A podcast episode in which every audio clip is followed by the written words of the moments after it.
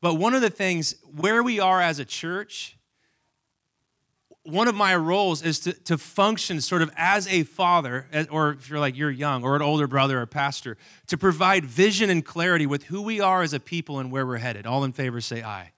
So I know some of you are new, you're checking it out. You're going to get a front row crash course to what it is that the Spirit of Jesus is inviting us into as a people. And one of the roles, as I said, I, I, I literally I have a full on like almost 40 slides. I'm not bragging. I'm just saying about 40 slides of a father's teaching providing blessing and belonging, purpose, provision, protection, identity, and intimacy, direction, discipline, and delight. Those are the, the eight or nine phrases I came up with, and then all had scriptures attached to them.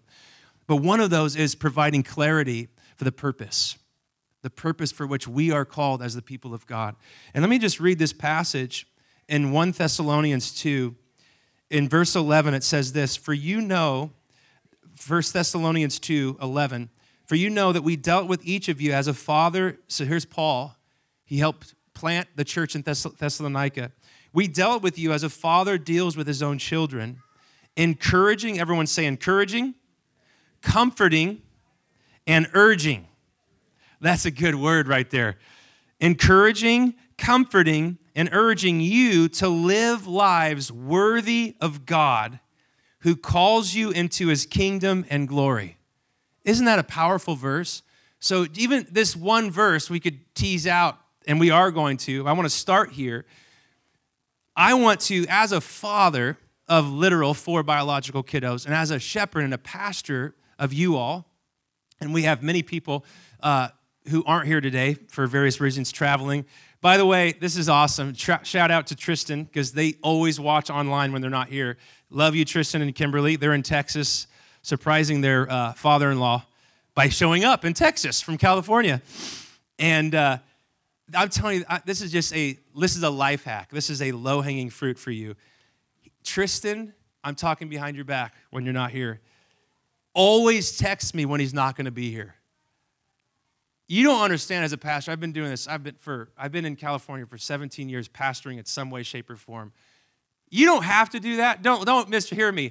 But getting a text from a brother that I know is solid and faithful and, and committed at Radiant. He's like, hey, Chatty, I just want you to know I love you so much. I'm not going to be here, and here's where we are, and here's why. When he texted me that yesterday, first I was like, dang, his Sundays are counting down. They're moving to Austria in a few weeks. But in this, on the other side of the coin, I'm like, dude, that is so, that, that helps me so much just as a pastor, as a brother, like as we prepare and think about praying for our people. So, Tristan, if you're watching, you probably are. I love you. Thank you for doing that. He's always done that over the years, and I've never asked him to. It's just, it's just sweet. I don't know why I said that, but uh, love you, Tristan and Kimberly. It's just, it's a, it's a, it's a noble thing. It's encouraging. That's why, as I was thinking about encouraging. As a father deals with his children, encouraging, comforting, and urging. Um, it's my favorite song. I love that song. Let's go. First of all, encouragement. Who needs encouragement on a regular basis? Every hand raised. Who needs comfort?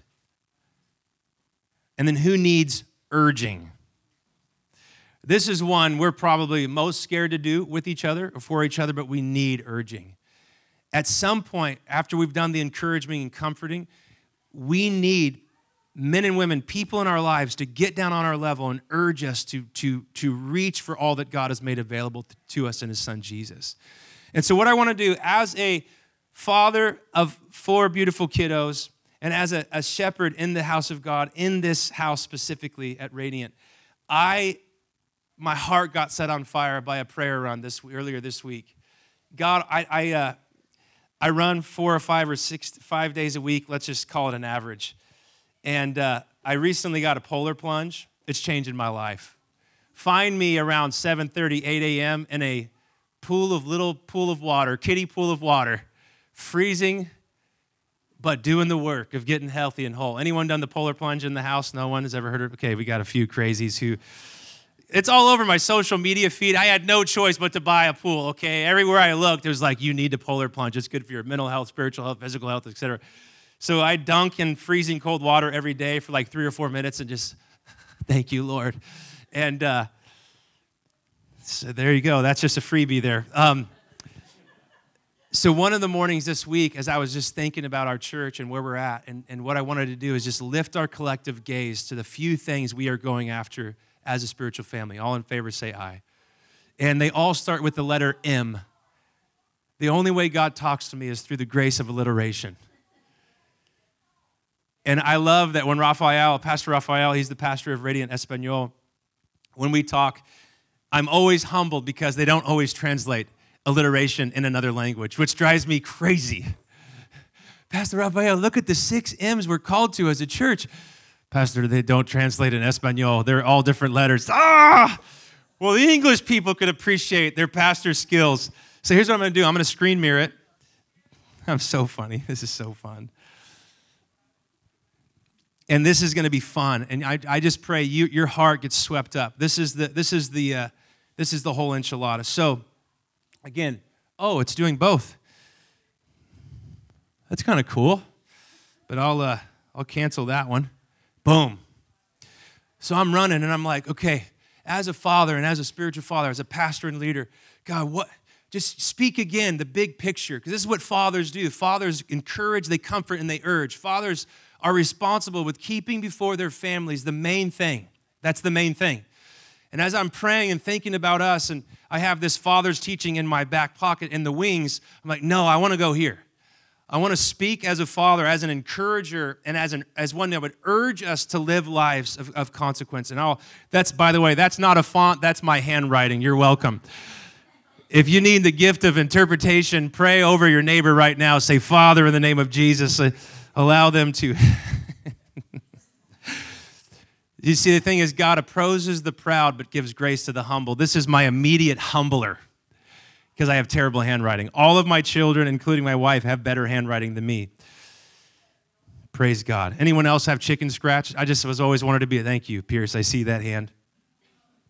So as I was running, as a spiritual family, what is the thing under which every other thing rests that we're going to go after as a family?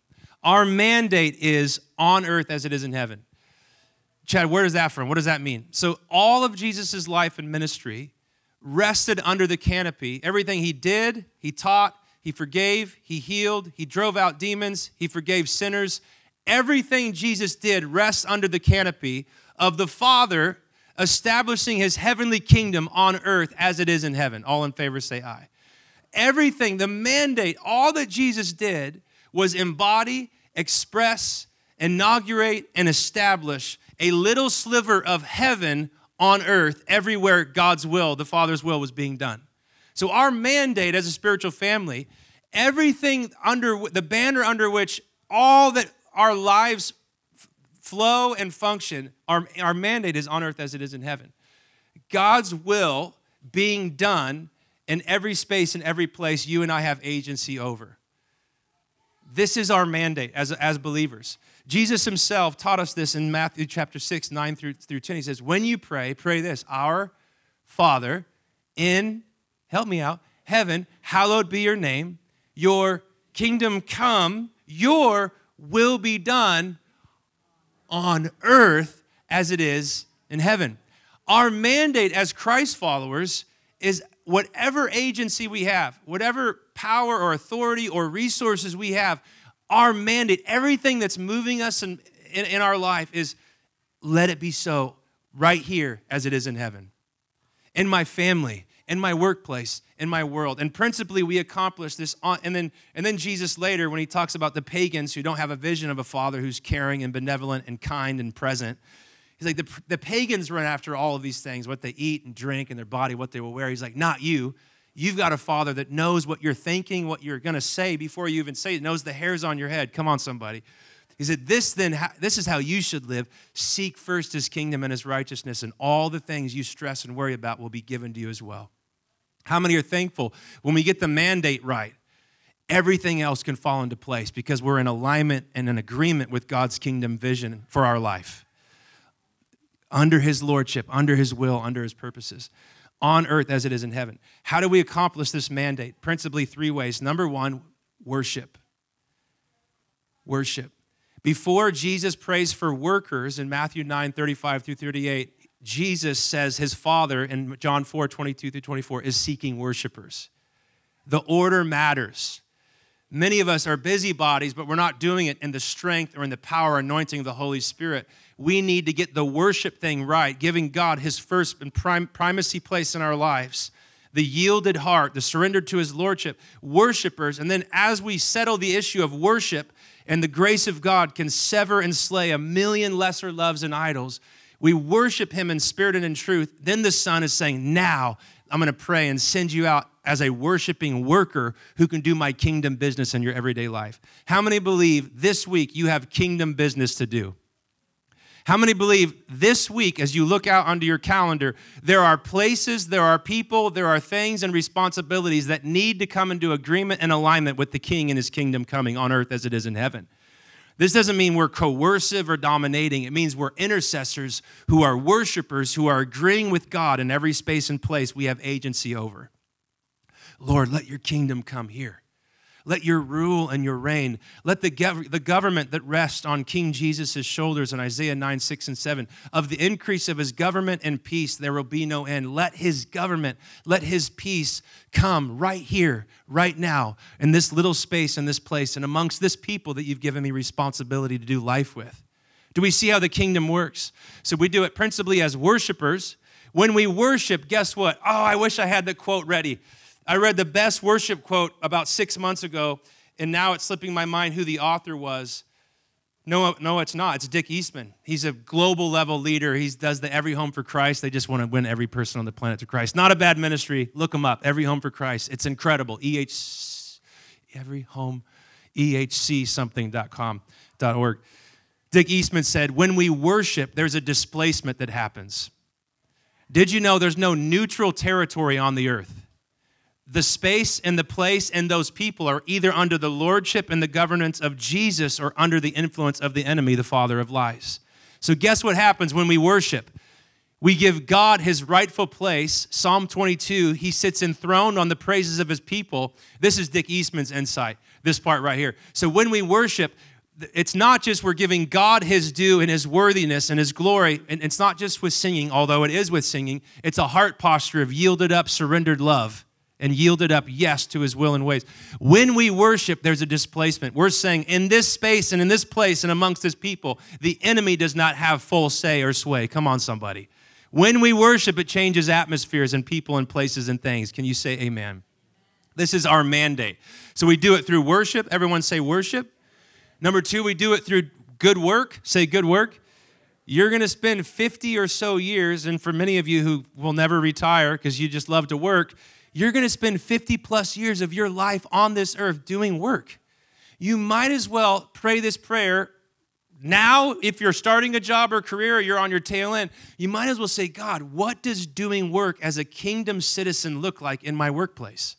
What, what does your will and your wisdom infusing and filling my life and it being done in my workplace with those that I either do life with at a horizontal level or those you've given me authority over to lead and to love? God, show me what it looks like if the king was here operating without restriction and restraint, but his wisdom was animating our choices, our books, our finances, our relationships. What would it look like if King Jesus was reigning and ruling in my workplace? How many this week can pray that prayer and then have a journal ready and see what the Holy Spirit would say? What would it look like? So we do it through worship, we do it through work, doing good work. Why is good work important? It's one of the two guarantees in Scripture in Matthew chapter 5, verse 15 through 17, and then in 1 Peter chapter 2, 11 through 15. When people see our good works, they'll praise our Father in heaven. One of the principal ways you and I can do the work of being a winsome uh, son or daughter of God, a disciple of Jesus, is by doing excellent things in an excellent way because you're energized by an incredible God and His grace. Did you know that how we do work is actually meant to be a springboard to the third W of how we do the mandate of the kingdom? We worship, we work, and then we witness. We bear winsome witness. And usually it's in that order. You're a worshiper, so you've got the glow. You've got that 2 Corinthians 3 7 through 18. We're not like Moses who had to put a veil over your face because the glory was transitory and passing away. You are new covenant believers who have face to face access to the King Himself. Woo! No veil needed. And as we worship in spirit and truth, his immanence, his radiance, his beauty and glory gets on us. Woo! It's inside of us. Ephesians 1 says the spirit that raised Jesus from the dead is inside of every believer. And as we worship and we do excellent work, usually, usually, this is the infamous 1 Peter 3 15 through 18. Be ready, always be ready to give an answer to anyone who asks you to give the reason for the hope that you have. This is one of the most important verses on evangelism and sharing our faith and witnessing. But what is the context of us giving the witness after being asked a question? Are we tracking? Are we doing okay? I'm super good right now. My heart's so happy. Oh, I'm happy. The Holy Spirit. Always be prepared to give an answer. They're in order worship, excellent work, be ready to stand and bear witness to King Jesus. Why do you operate that way? Why, when that colleague or coworker always cuts you out of your opportunity to get, get in good with the boss, why do you not grow bitter? Why aren't you slandering our colleagues when we're around the lunch table at work? It's just small things. But you string these small things together, what happens? Why are you the way you are? That's the third W, how we do the mandate of the kingdom. Let me tell you why. Jesus Christ reigns and rules over my heart and life. I am a woman, I'm a man or a woman that's been bought with a price. I don't belong to me. I don't get to say how I get to operate. The King has already laid that down for me. And His life is the curriculum, and His Holy Spirit is the ever present tutor and power that enables me to live as Christ. Ah! Hallelujah.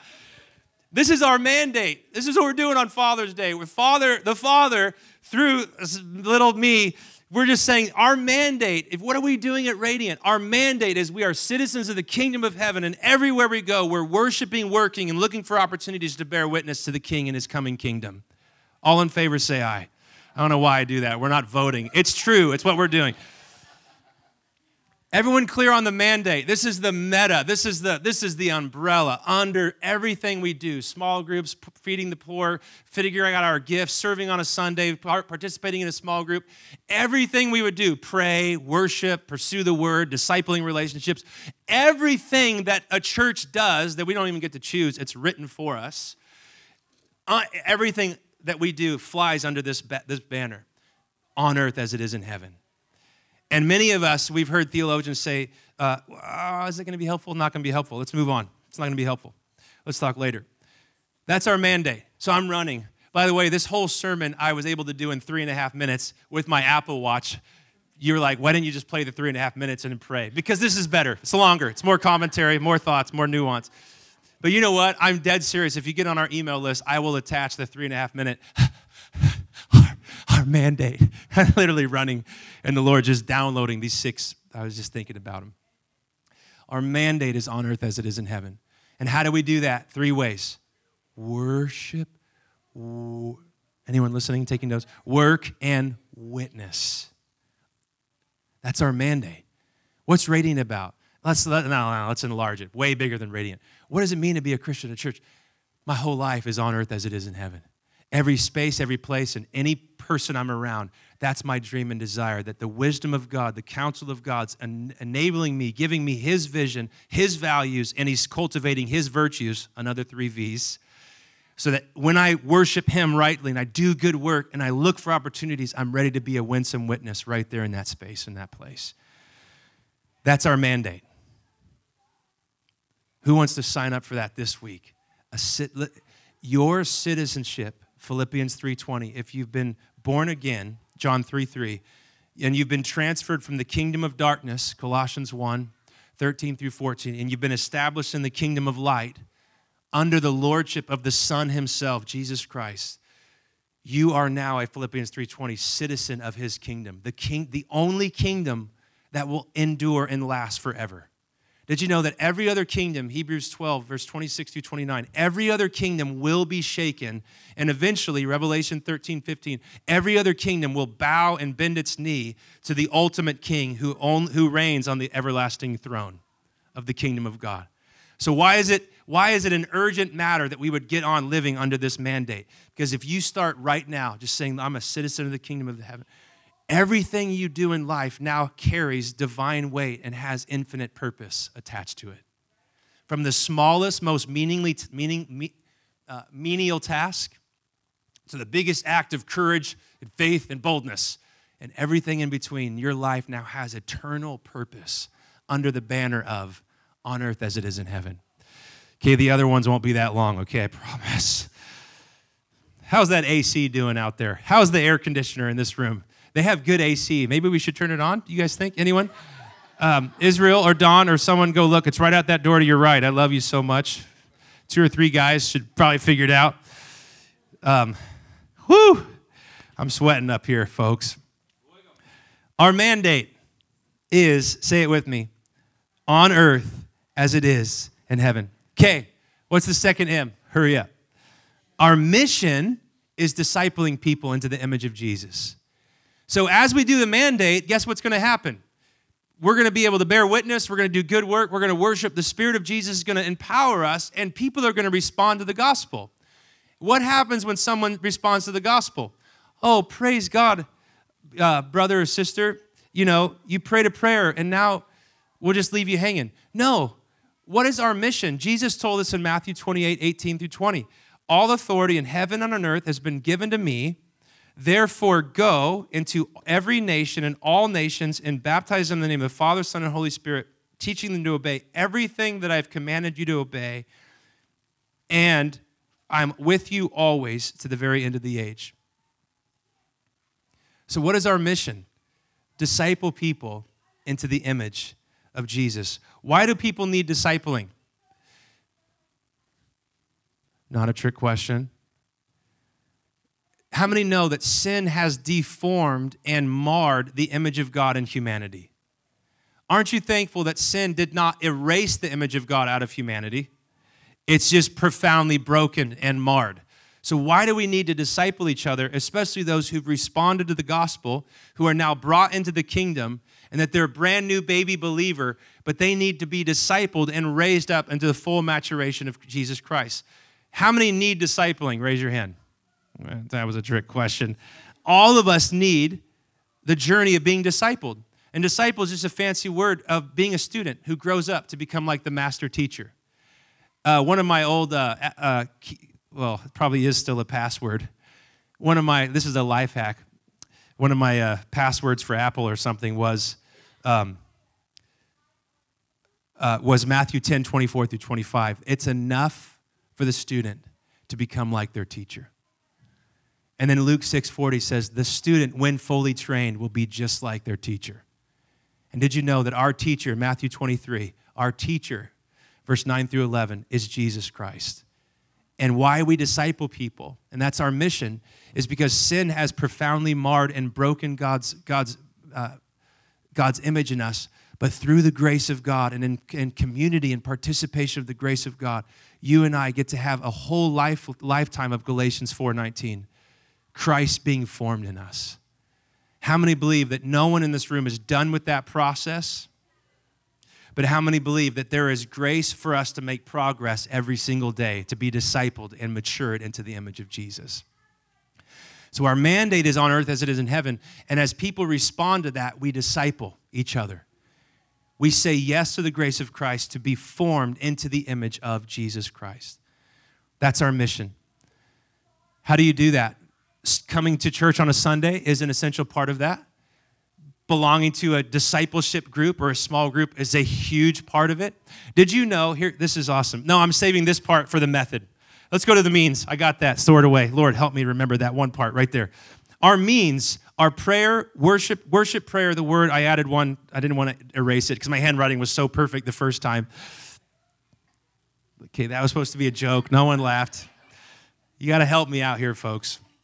Ooh, that air is like the grace of God touching me right now. Woo! Oh, that was hot in here. Our means are worship with the word and prayer and the Holy Spirit's power. Did you know that Jesus said when the disciples were like, hey, Jesus in, in Acts chapter 1, 5 through 7, they're like, now that you're raised and you just like taught us about the kingdom after 40 days after you've been raised, are you going to restore the kingdom to Israel now? Are we good? Like we get to sit on the thrones, we have no more assignment or task. He's like, Not for you guys to know the unfolding of all of God's redemptive plans. Good question, though. And then his next sentence is Acts chapter 1, verse 8, which is what? But you will receive power when the Holy Spirit comes on you to go do the mandate and the mission. How many know to try to do the mandate or the mission without power is a failing, futile endeavor? Okay, if you don't believe me, just read all of John 15. Jesus is like, hey, you can do nothing apart from me. But Jesus, can I do this? No, you can't do anything without me. That's why we're so committed. We call it the altar or prayer meetings or that space of worship with the word and prayer, this three corded strand. It builds within us a resolve and a inner bent to say to God, morning, noon, and night, every single day, I can't, but you can. I'm limited, but you're unlimited. I have, I'm, I'm, I'm inconsistent. I falter and fizzle and fail, but you are perfect. You have infinite resources. So we just posture ourselves under the spout where the glory comes out. Did you know you have access, if you're a believer, to the means you need to fulfill the mandate and the mission that God has for you? How many of you this week, though, took God up on his offer to give you power? Oh, praise God, a few hands. Yay. That's what we want. We're discipling, we're growing. For the other three quarters of the audience, did you know you, had, you have the legal right as an adopted son and daughter of God, a royal co heir of Jesus, if you share in his sufferings, Romans 8 17. You have access to where all authority and power resides in the person of Jesus. He holds the keys of life and Hades, Romans 1 8, Revelation 118. All authority. Now, if he has all authority, then who has other authority? He's already got all of it. And if you're in Him and you're facing things this week, man, I'm trying to do the kingdom stuff that Pastor Chad talked about. I'm trying to disciple people and influence them for good, but I just, I just, every time I try, did you know that in the midst of that inner dialogue, why don't you hit pause and say, Lord, send the power. I need power to do the mandate and mission. You have the right to ask God for the means morning, noon, and night, all day, any day, all throughout the day. God, I need power for this. This person's really difficult. Come on, who have difficult people in their life? Now the hands are flying. I need power. Did you know you can ask God for empowerment? Many of us, what a bummer if the Lord's like, dude, I had gobs of it, but you never asked me. And so this is part of that First Thessalonians 2, urging you. I'm like look, Paul says, I urge you to live lives worthy of God and who, who calls you into his kingdom and his glory. Did you know to live lives worthy of God, you're going to need God to live that live life of worthy of God. We're going to need his power.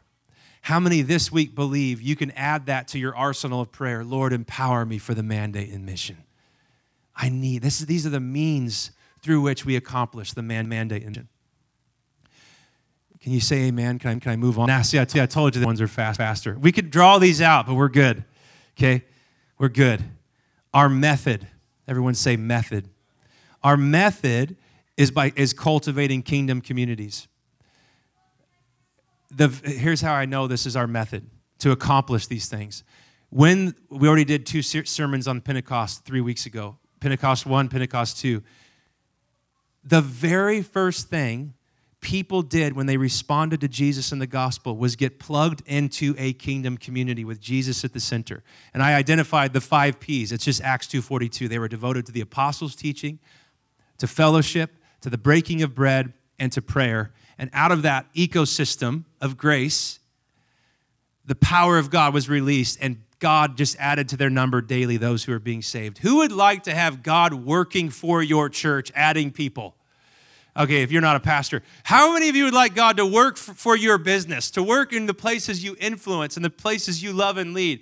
And he was just adding favor to your life because of that ecosystem of grace and formation. That's what it was, Acts 2:42. We don't get to pick it. Those are the four or five things that we do. This is why we want every home to be viewed as a, a, a that was again, I ran this morning. I'm like, Lord, I can't wait for the fall. We're going to launch them. Uh, home churches. That's what we'll call them house church, small groups, community group. I love the idea of home because whether you have a home, a townhome, an apartment, or whatever, but these spaces, our method, how are we going to facilitate these things, opening our hearts and homes to the broken, to those who need to know God loves them and is for them and his son Jesus? Amen.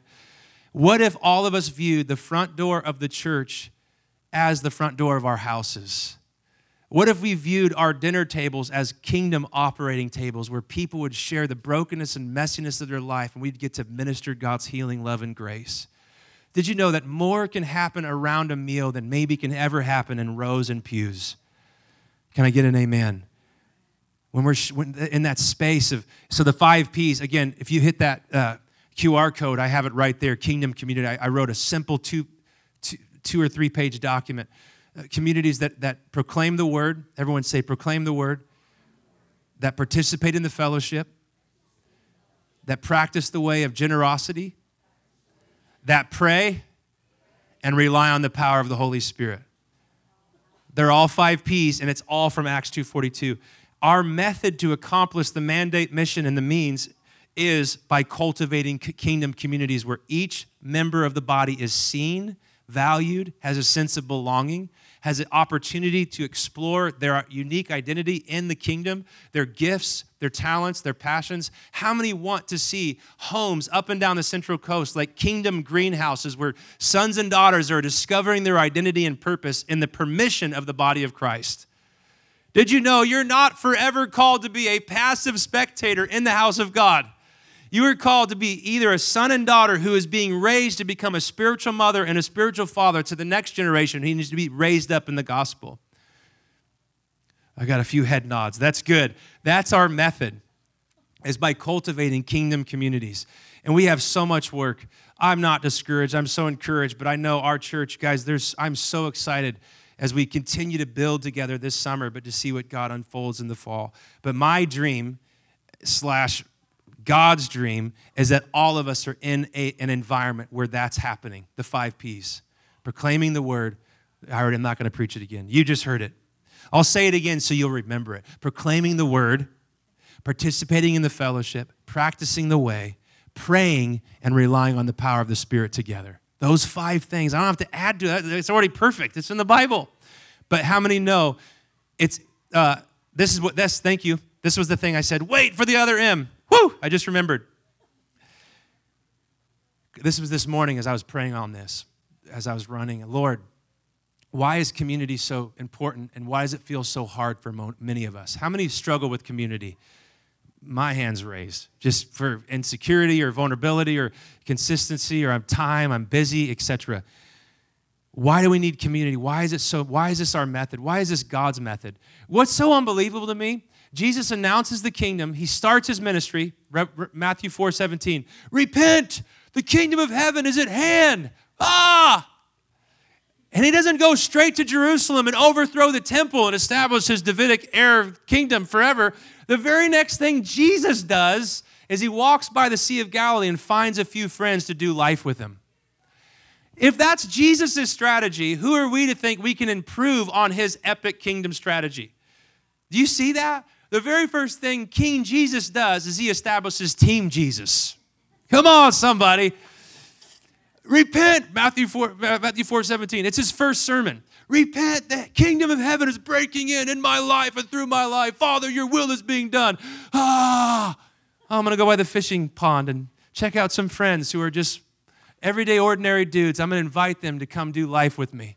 I'm going to deposit my kingdom reality into their life so that when I leave, they'll get to do what I do. Come on, somebody. That's why we need community. Every it's it's an anomaly to be a not plugged into community believer. How many want to break that trend? I know COVID felt like it set us back. We were scared and isolated, all that thing, all those things. But I want you to know we're going to need each other for the road we're walking. And why else kingdom community? Two things. The gifts of the Spirit, none of those who cares if you have any of those if there's not people who are on the other end of the receiving of them? And the fellow, this is what the Lord showed me this morning. So all the gifts are for others, not even for me. Why would I want to prophesy so that you'd be encouraged, built up? Why would, etc. Why would I want to pray for healing so that you would be healed? Why would I want to have faith so that your situation would change because the kingdom breaks in? All nine of the gifts mentioned, they're none of us are for individuals. They're not just someone hanging out in their prayer closet by themselves. All of the gifts of the Spirit are for the body. Now let's think about the fruits of the Spirit. Galatians 5 love, joy, patience, kindness, goodness, gentleness, faithfulness, gentleness, self control. I forgot one. There's nine. Okay, just read it yourself. Galatians 5 22 through 25. It's right there. all of the fruits of the Spirit are for others. Love, joy, peace, patience. Why is our method community? Because that's how God grows us up. I was praying this morning, I'm like, oh my goodness. The theory of following Jesus alone sounds great, but you need the sanctifying work of God's Spirit in community to show you the areas that are still a little bit rough around the edges that need the grace of God to touch them. How many need the edges uh, sanded off? That's why we need each other. How many know we are great at deceiving ourselves with our own piety and godliness, but you get plugged into a group, all of your stuff goes to the surface. Amen. We need each other so we can look more like Jesus. Okay, let's land the plane. Our motivation, ah, the, sec- the last of two M's. Our motivation is 2 Corinthians. It's too good. I'm just going to read it. Can I read it? I, I don't want to misquote it. I could get it close, but 2 Corinthians 5, this is blows my mind. What is our motivation? 2 Corinthians 5, 14. For Christ's love compels us. The Greek is really constrains. We're like in a straitjacket called the love of Christ. We can't choose. It's so glorious. It's constraining, compelling, and propelling us. Our whole life. How do we do the mandate, mission, means, and method? What is it that's meant to be motivating us? Let me finish the verse and you'll be able to answer it. Christ's love compels us because we're convinced that one died for all and therefore all died. He died for all, right here in verse 15, that those who live should no longer live for themselves, but for him who died for them and was raised again. And then that next verse so from now on, we regard no one from a worldly point of view. What's our motivation? Cross shaped love. This stinks. Did you know it's sometimes painful to carry a cross? Did you know it's painful to reconcile instead of retaliate? Can I say, can we be honest? Can we be honest that it's a little bit hard to forgive instead of to hold grudges and harbor bitterness towards a brother and sister. But did you know we don't get to choose in the body of Christ what our motivating factor is? It is cross shaped love. It is love that is covenantal, that's thicker than just you do what you do, I do what I do. No, it's covenantal. It's built on the very promises and purposes of God. It's costly to put your needs, Philippians 2. This is one of the first passages I've ever memorized as a young man. It's one of the most important verses in the Bible in Philippians 2. It says, Therefore, each of you should look out not only for your own interests, but for the interests of others. You should put their needs above your own needs.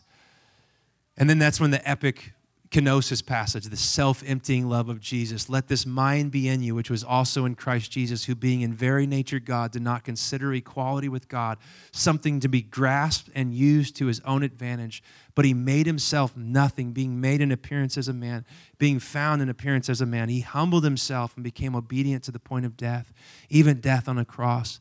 Therefore, God exalted him and gave him the name above every name, that at that name of Jesus, every knee should bow and every tongue confess in heaven and on earth and under the earth that Jesus Christ is Lord to the glory of God the Father. But we see the narrative arc of Jesus was very God, becomes a servant, lower this servant, takes on a cross, crucified, God raises. Do you know that same arc is the arc you and I are meant to go? Wee, same arc.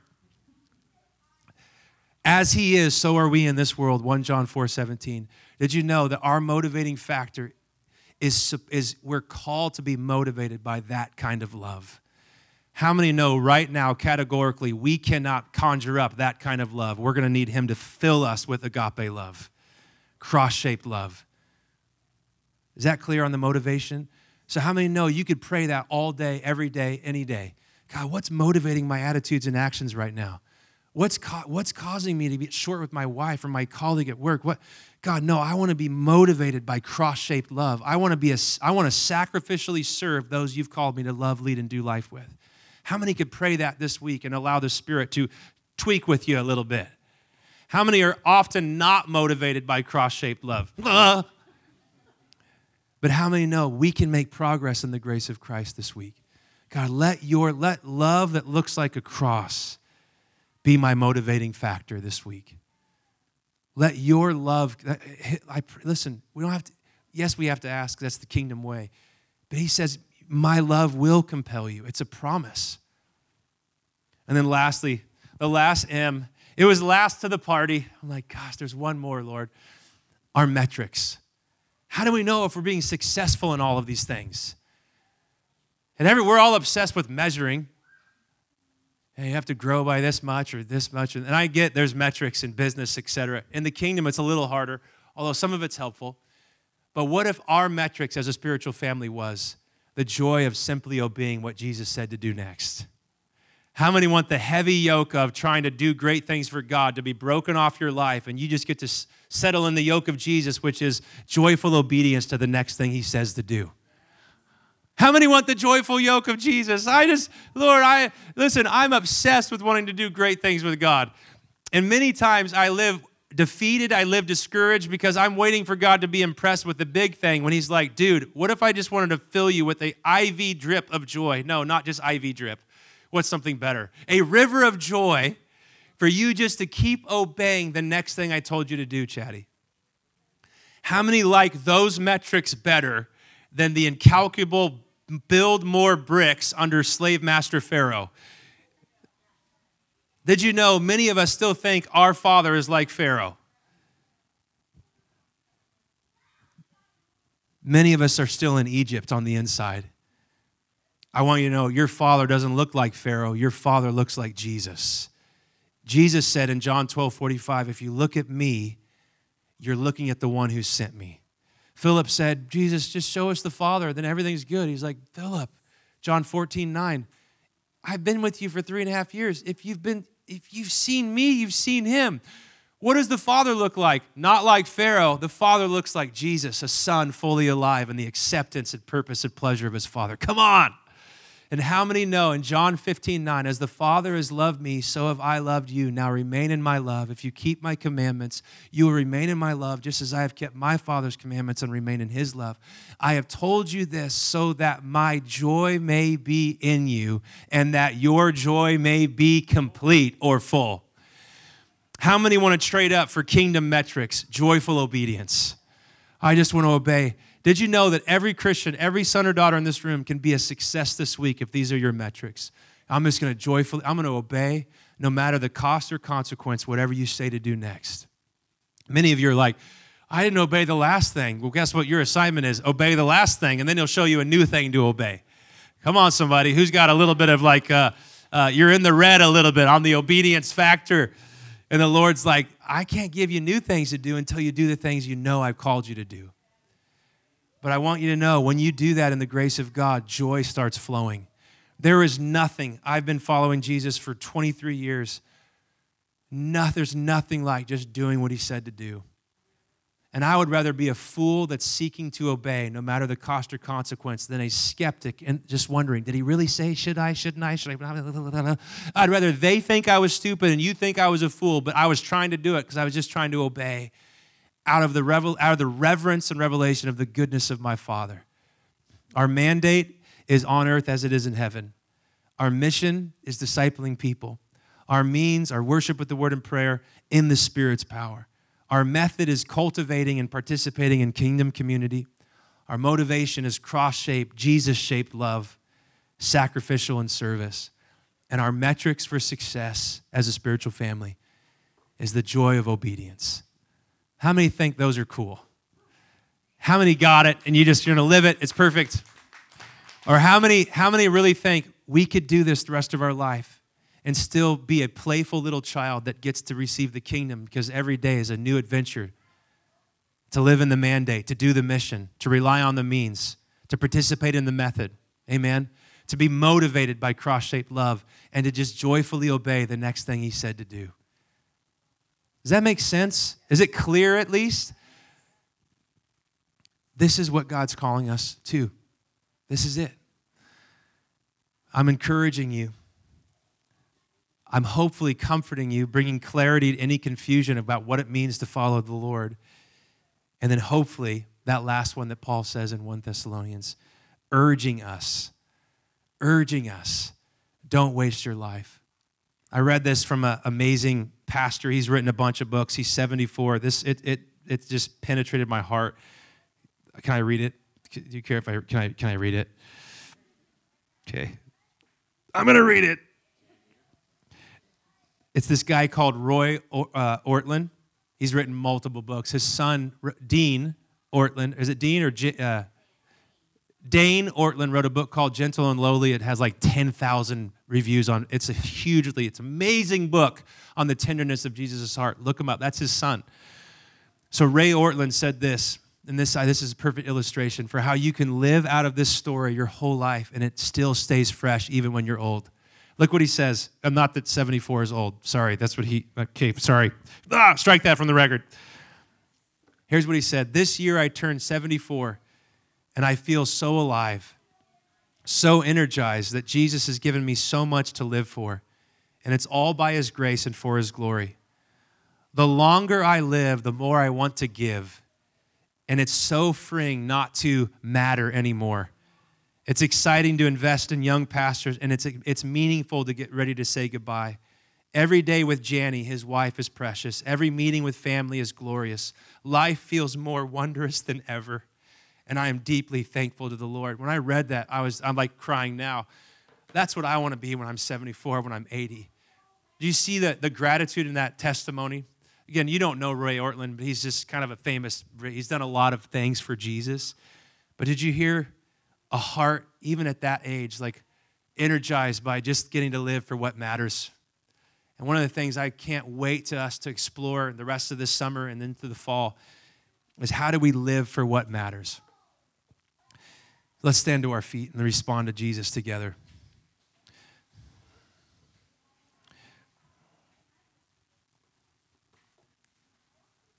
How many, just by, by way of saying amen, how many want to participate in the mandate this week? On earth as it is in heaven.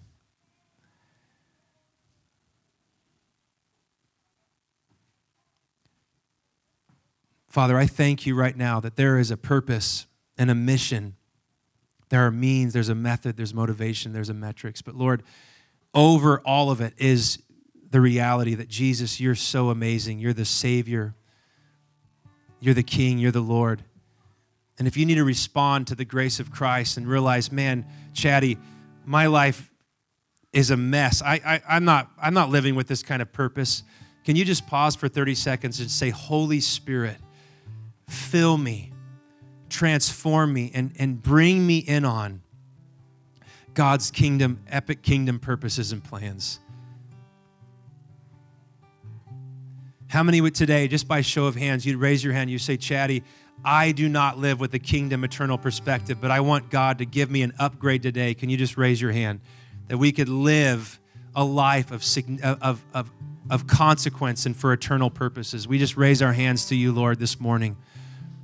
Father, I thank you right now that you're the, you're the best Father who encourages, comforts, and urges us to live lives for Jesus and for his kingdom. And God, for every hand that's raised in this house, I pray that you would pour out grace and strength. Father, I pray that you would encourage our body, our spiritual family. I pray that all of us would get swept up into the epic kingdom story that you are writing, Jesus, through your people. Father, I pray blessing over every household, over every family, over every relationship, God. Would you come by your Holy Spirit right now and pour out a spirit of grace, strength, and encouragement? Lord, we love your word and we love your ways. Have your way in us, among us, and through us. And we all said, Amen.